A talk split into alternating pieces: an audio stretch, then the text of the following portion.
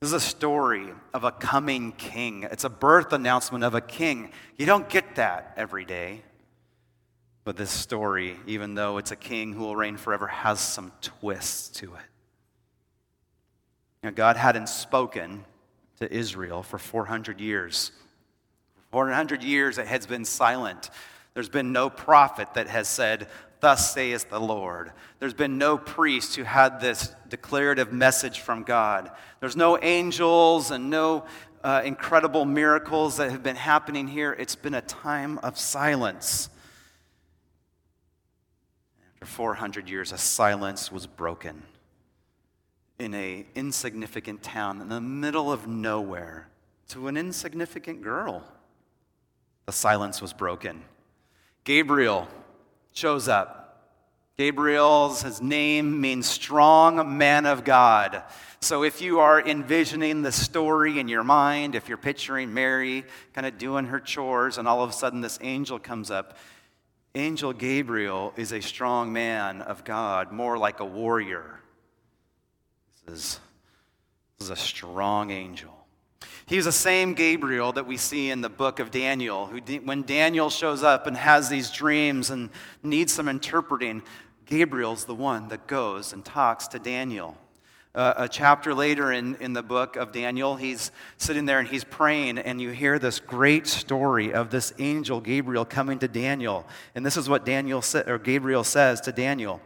He says, "As soon as you started praying, word went out, and I have come to tell you that you are greatly loved." Then he interprets this message that he has for him. This is the same Gabriel now that shows up to Mary. Last week, a movie came out, Frozen 2. Anybody see it? A few of you, lots of you, yeah. I think if I understand right, this is Disney's first like princess sequel. Like legitimate one. I know there was like Little Mermaid 2 and all that, but their first big one, and it came out, and of course people across the country go and see it, and it brought in great numbers. It's a continuing the story of Elsa and Anna's. Elsa has these magical powers of ice and all that, and trying to figure out why she has these powers, what they're there for, and of course to save the kingdom. Now, I haven't seen the movie, so I can't tell you much more than that. That's what I saw in the trailers. But it's interesting because it's the same story that we've heard again and again and again, right? And I don't mean that in a bad way. It just means that we are fascinated with this story. The story of finding out why we were made and finding the story of hope, right? When things look bleak, We're fascinated with. Whether it's a fairy tale, whether it's a superhero movie, whether it's a space trilogy, all these stories are about this search of hope, finding hope in the darkness. Pastor and author Tim Keller wrote about this topic, about stories. And he said this. He said that we're fascinated with these stories because deep in the human heart, there's these desires to experience the supernatural, to escape death, to know love that we can never lose, to not age but live long enough to realize our creative dreams, to fly, to communicate with non-human beings, to triumph over evil. All these and more are wrapped up in our desires and our daydreams, the things that we think about. We love a good fairy tale, we love a good superhero movie, because they lift us up. They fill us with hope, and they help us to see that the truly impossible can be done. We resonate, because we feel strongly that death can be avoided in the end, that evil shouldn't triumph, that there's something out there that's greater that we can put our hope in. These are the things that resonate with so many people. That's why we love these movies. Well, today on the first Advent Sunday, we're hearing an incredible story. We're hearing an incredible story which sounds a lot like the other legends that we've heard. The story of an outsider who breaks in into our world with these miraculous powers. He can heal, he can change nature, he can bring people from the dead. You see, even he has enemies. He has enemies that turn against him, that take him, that beat him, that destroy him, they put him to death. And just when you think all hope is lost, when we put our hope in him and we thought he would be the one, he busts forth. He comes back alive. He rises from the dead and saves the world. Some of us would hear that story and say, what a great fairy tale. What a great super story. Matthew and Luke, though, they tell the story, and they don't start the story with once upon a time. Instead, they ground this in history, saying that the story of Jesus is not just another story pointing to something that we long for. Instead, Jesus is the person that we long for. Jesus is the one that all these stories truly point to. That he is the one that's eternal, who's supernatural, who comes from outside and comes into our world and does the amazing. Our heads say it's not possible, but our hearts disagree. We put our hope in him. Today, we want to see that Jesus is this coming king. He's the one who will reign, who will take this kingdom from David, and it will reign for eternity. This is the one we are looking forward to. We're going to look and see that that's the one that we put our hope in. As followers of Christ, that he is the one that we put our hope in. Just as Roosevelt said earlier, what else can we hope for but Christ? So for many of you, you've heard this story before. Some of you think you believe it to be true. Some you're not sure if it's just a good story or what it is. But I want to encourage you to look fresh at this king, this king who was born for us to give us hope. I want us to see today that we can live in hope because Jesus is the king who loves us, who saves us, who lives with us, and ultimately does the impossible. All this to build his kingdom. We can put our hope in Christ for all these reasons. He loves you, he saves you, he abides with you, and he does the impossible. So let's look at this. Let's look at this passage, and let's ask God to enter in and to truly give us hope. Hope that this world cannot give. Heavenly Father, as we enter into this passage, Lord, as we enter into this story, Lord, we pray that you would speak in powerful ways, Lord, that your word and your spirit would come and touch our hearts. Lord, that you would truly give us the hope that our hearts long for. You would speak to each person here. Lord, show us that we can put our hope in you for who you are. Coming and the reigning eternal King of glory. We ask this in your holy name. Amen. So first point right here we see from the beginning is that you can have hope because Jesus Christ, the King, he favors you. You can have hope because King Jesus favors you. Here in Luke chapter 1, verse 28, here's what it says. The angel went to her, that's to Mary, and said, "Greetings, you who are highly favored. The Lord is with you." Mary was greatly troubled at these words and wondered what kind of a greeting this might be. But the angel said to her, "Do not be afraid, Mary. You have found favor with God." Gabriel, the angel standing before Mary, gives her this kind of greeting that she did not expect. She's troubled by this. What kind of a greeting is this? "Greetings, you who are highly favored. The Lord is with you." What does that mean, and who says that? He continued saying, "Don't be afraid. You've found favor with God." What is this word favor? Let's look at that real quick.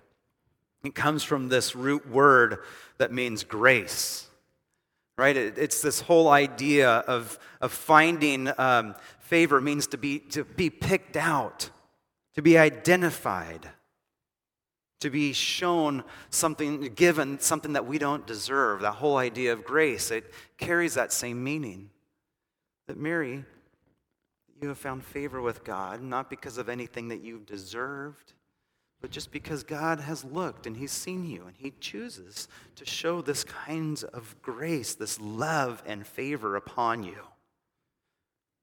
In English, the word kind of is, it's more related to that word favorite, which gives a similar but a little slightly nuanced idea. It means that you've kind of been picked out from others, that you are special and you are loved.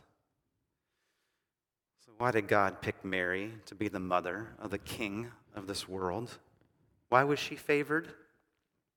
Well, commentators and all the different commentaries have gone all kinds of ideas, you know, that she was pure in heart and she was a good person, but it could have been lots of people. Like, yes, she was in the line of David, but I'm sure over all these years there was others. But for whatever reason, she found favor. That God just said, I see you. I noticed you. And it's not because anything wonderful that you've done, but it's because I'm just choosing to put my love upon you. I'm choosing to look on you with grace. And Mary's the first one to really understand and feel what so many people through history have felt when we have understood this word grace. That grace comes to all of us through Jesus Christ. It's God's grace. It's his favor upon you, undeserved, in many different ways. But God has shown that he is pouring his grace, his favor upon you. If you're sitting here in these pews, if you are a child of God, if you've received Jesus Christ as your Savior, you are favored. And you can literally sit here in this seat and say, I am God's favorite.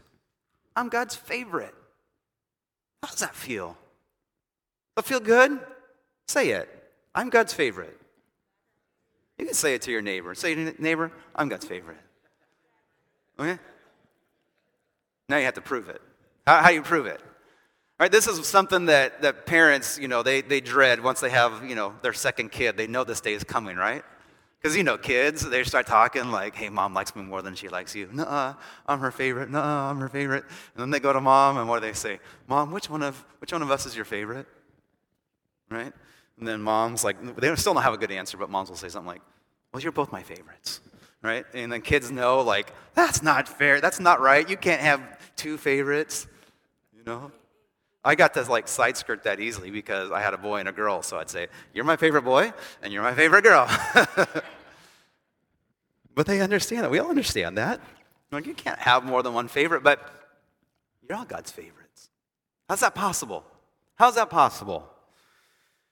It doesn't sound very Christian that God has favorites, right? If you said that about a teacher, you know, like a teacher in a class, like, oh, she has her favorites, you know, it's like, oh, that's not a good thing, you know.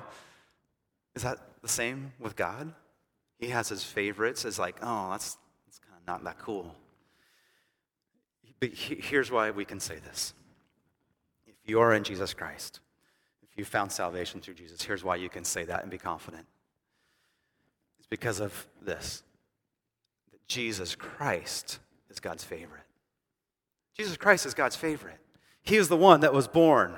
He was the one that came into this world. He was the one that lived a perfect and obedient life, who died a perfect and obedient death, that took all the guilt from men from beforehand, before when time began, and took that on the cross. He reconciled man to God.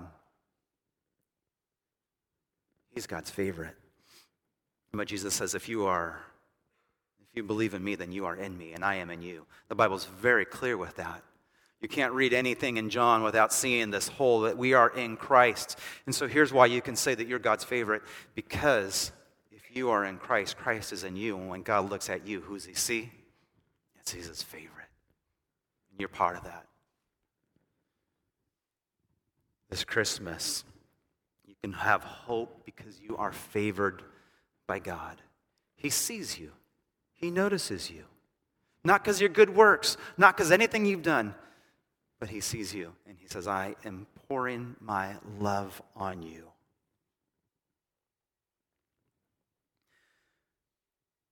Hope comes with Christmas, finding favor with God. That's what we experience at Christmas. That's the first thing. Well, let me tell you, it gets better. It's good. It's good to have favor with God, but it gets better because the second thing we see is that you can have hope because this King Jesus saves you from your sins. He saves you from your sins. Now, let me just stop there, because if you've been in church for many years, you've heard that, and you're like, great, that's good. Yes, we're saved from our sins. But can we just stop and think about the power of what that means? The power of this message that came to Mary, that came to Joseph in this time of silence. This message that came forth from this angel was significant. And let's not pass by this too quickly. We started in Luke 1. I'm going to turn now to Matthew 1, because we're going to see things from a little different perspective. So if you have your Bible, you can open up to Matthew 1. In Luke, it looks at the perspective of Mary. But in Matthew, we're going to see it from the another perspective, from Joseph. And starting in verse 18 to 21, you'll hear some of the same things, but with a little slightly different message. In Matthew 1:18, it says this. This is how the birth of Jesus the Messiah came about. His mother Mary was pledged to be married to Joseph. But before they came together, she was found to be pregnant through the Holy Spirit.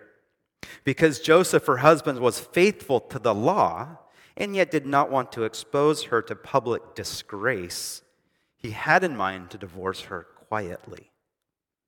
But after he had considered this, an angel of the Lord appeared to him in a dream and said, Joseph, son of David, do not be afraid to take Mary home as your wife, because what is conceived in her is from the Holy Spirit.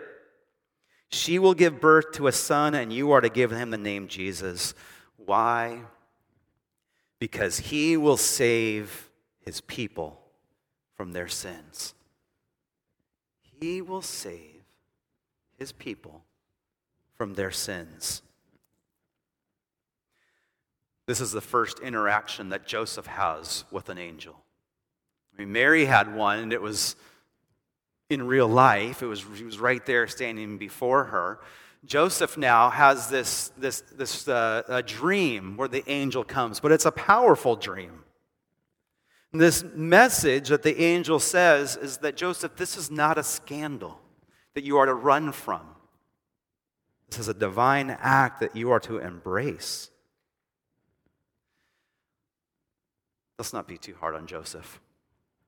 I mean, he's a good man, right? And he had just heard a story that is very hard to believe. We've heard it many times.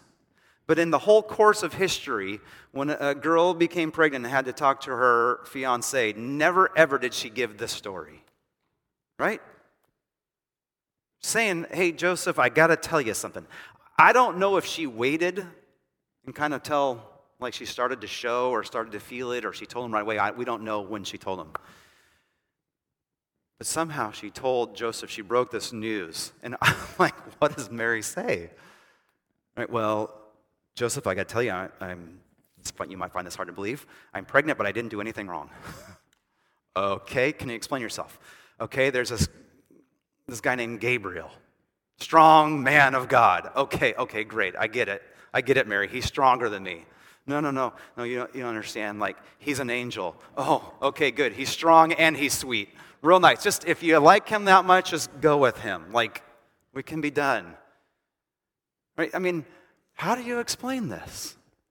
How do you explain it in a way that's believed? And so Joseph's sitting there going like, hey, I can't buy the story. I'm sorry, I just can't buy it. But I don't, you're nice. You're a sweet girl. I don't want to, cause you, public shame. So we'll just kind of do this quietly. Why don't try to work it out? I mean, he's trying. That's where God enters into this picture. And again, another angel comes. And even though it's a dream, it's not like I had bad fish kind of dream. This is like a real dream where he wakes up and just says, you're right. Everything that Mary said was true. This is a divine act. I can go forward with this.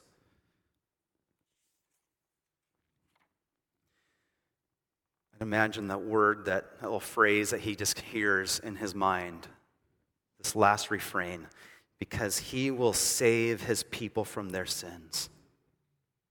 Like, this is a big deal, you guys. Remember, we just talked about for 400 years or so, it's been quiet. There's been no communication from God to man and man to God. Like, it's been quiet.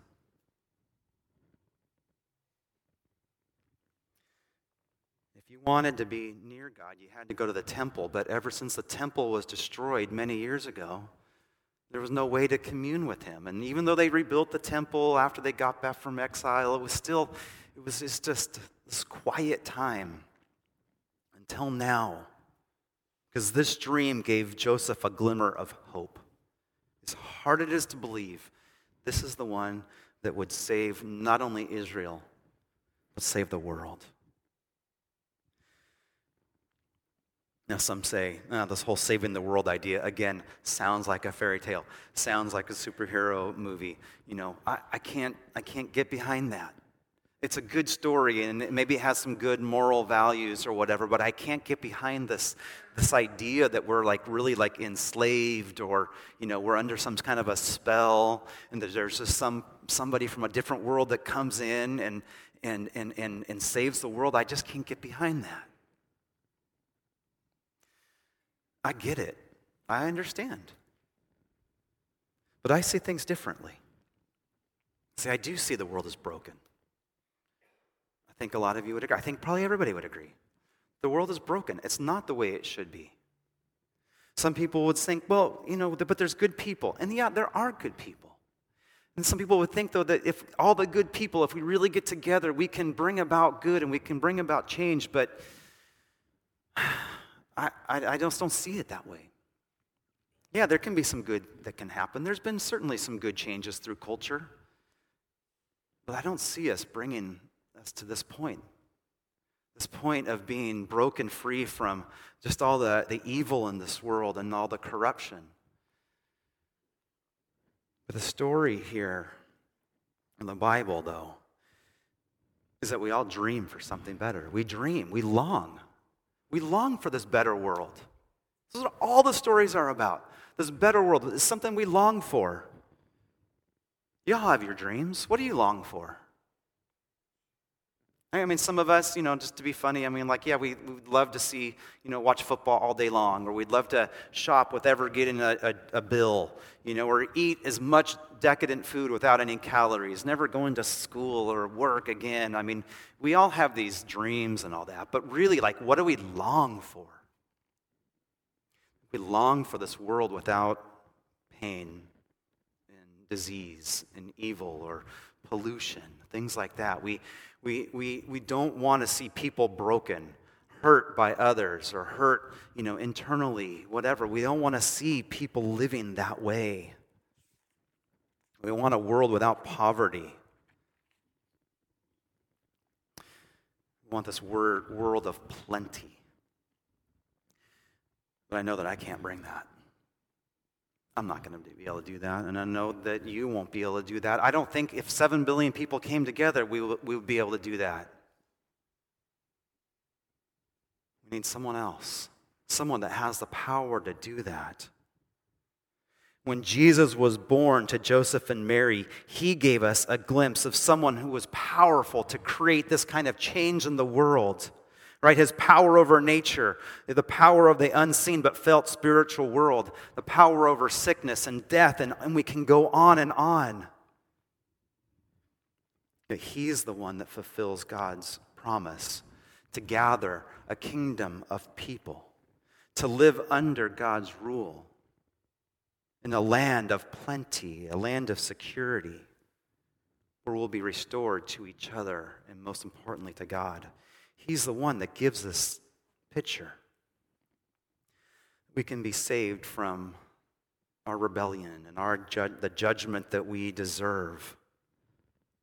We're given this white flag, this flag of surrender, this flag of peace between us and God, knowing that this white flag was not cheap. It cost this king his life. His blood would be poured so that we could find salvation, so that we could be renewed, we can be restored to God.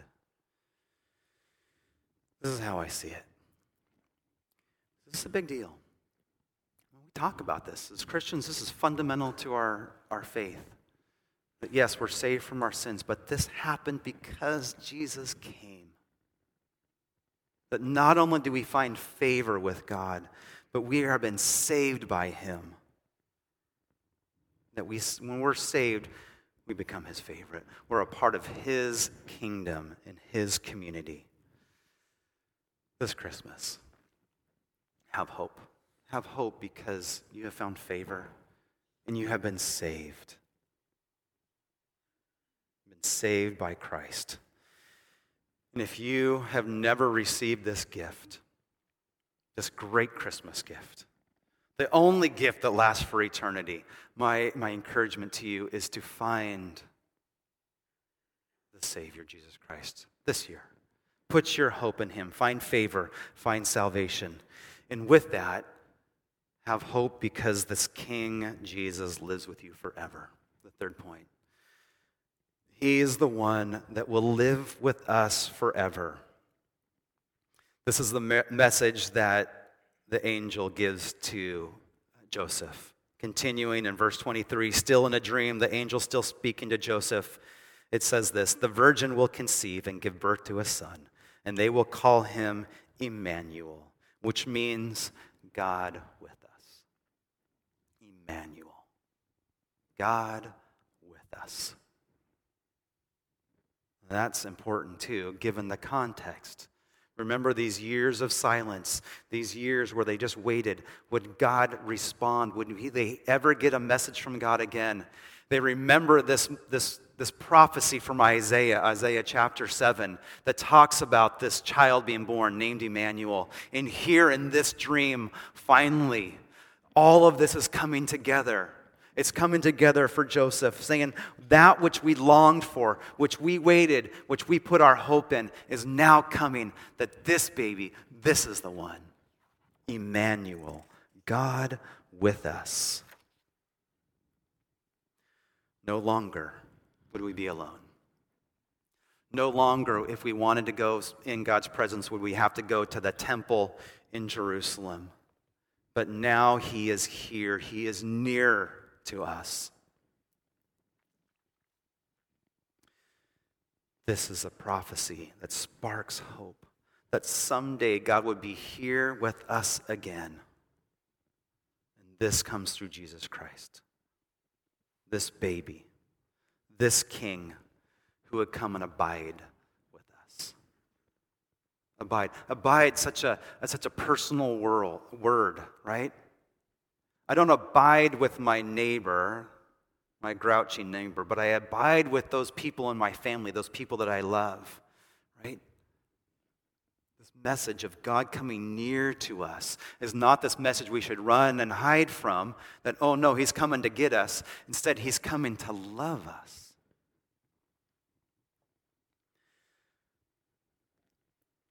God has returned. He's come back through the baby. Through our King, shown how much God loves us. Years later, Jesus would be with his disciples, and he would add to this story of Emmanuel, the story of God with us. And in chapter 14 and 15 of John, he's talking about this. He says, if you abide in me, I will abide in you. Abide in me, I will abide in you. He says other things similar to this. If you love me, you'll be loved by my Father. It's this reciprocal relationship. Abide with me, I abide with you. Love me, my Father will be loving you. And then he says this incredible thing. He says in John 14, he says, I will ask the Father, and he will give you another helper to be with you forever. Even the Spirit of truth, whom the world cannot receive because it neither sees him or knows him, but you know him, for he dwells with you and will be in you.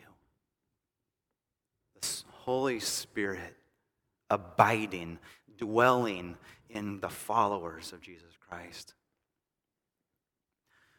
As great as it was to have Jesus here on earth and to be that one person that shows God dwelling with man, how much better it is to have God dwelling in each one of his followers, abiding, dwelling, never leaving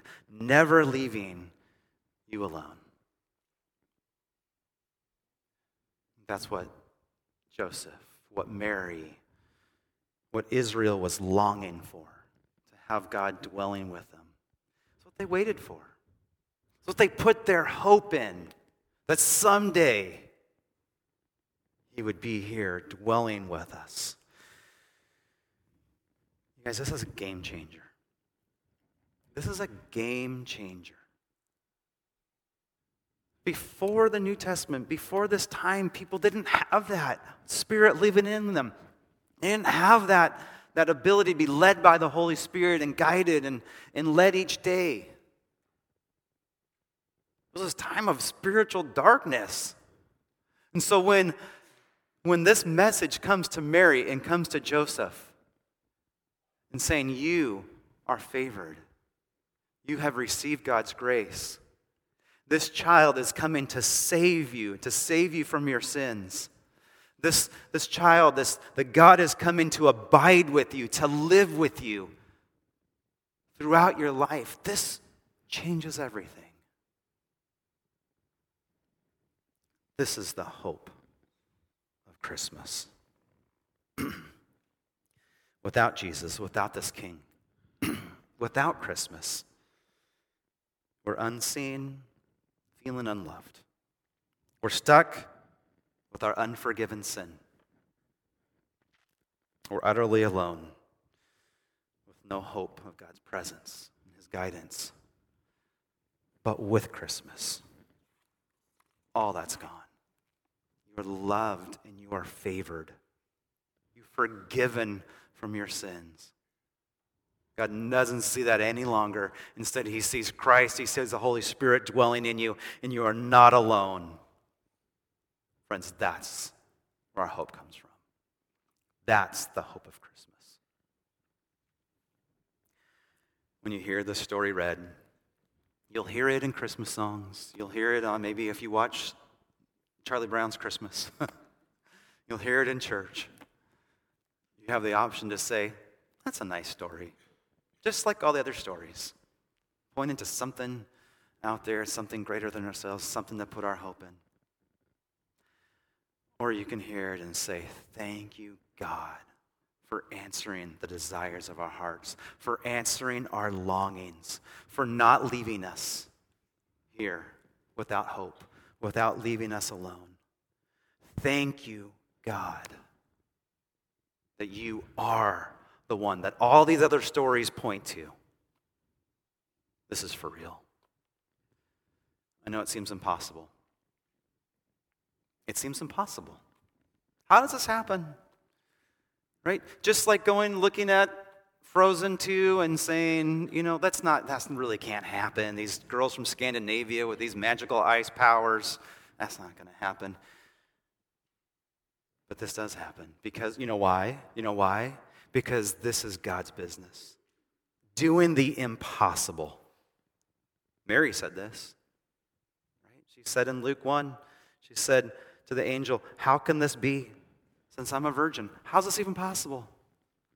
And remember what the angel said? Nothing will be impossible with God. This is what we do. This is what God does. He makes the impossible possible. It does require faith. This is what Christmas is about. Putting our hope in Christ, who does the impossible. Thanks be to God that this is no fairy tale, but this is a story of hope. This is a story we long for, found in Jesus Christ, the hope of the world. Amen.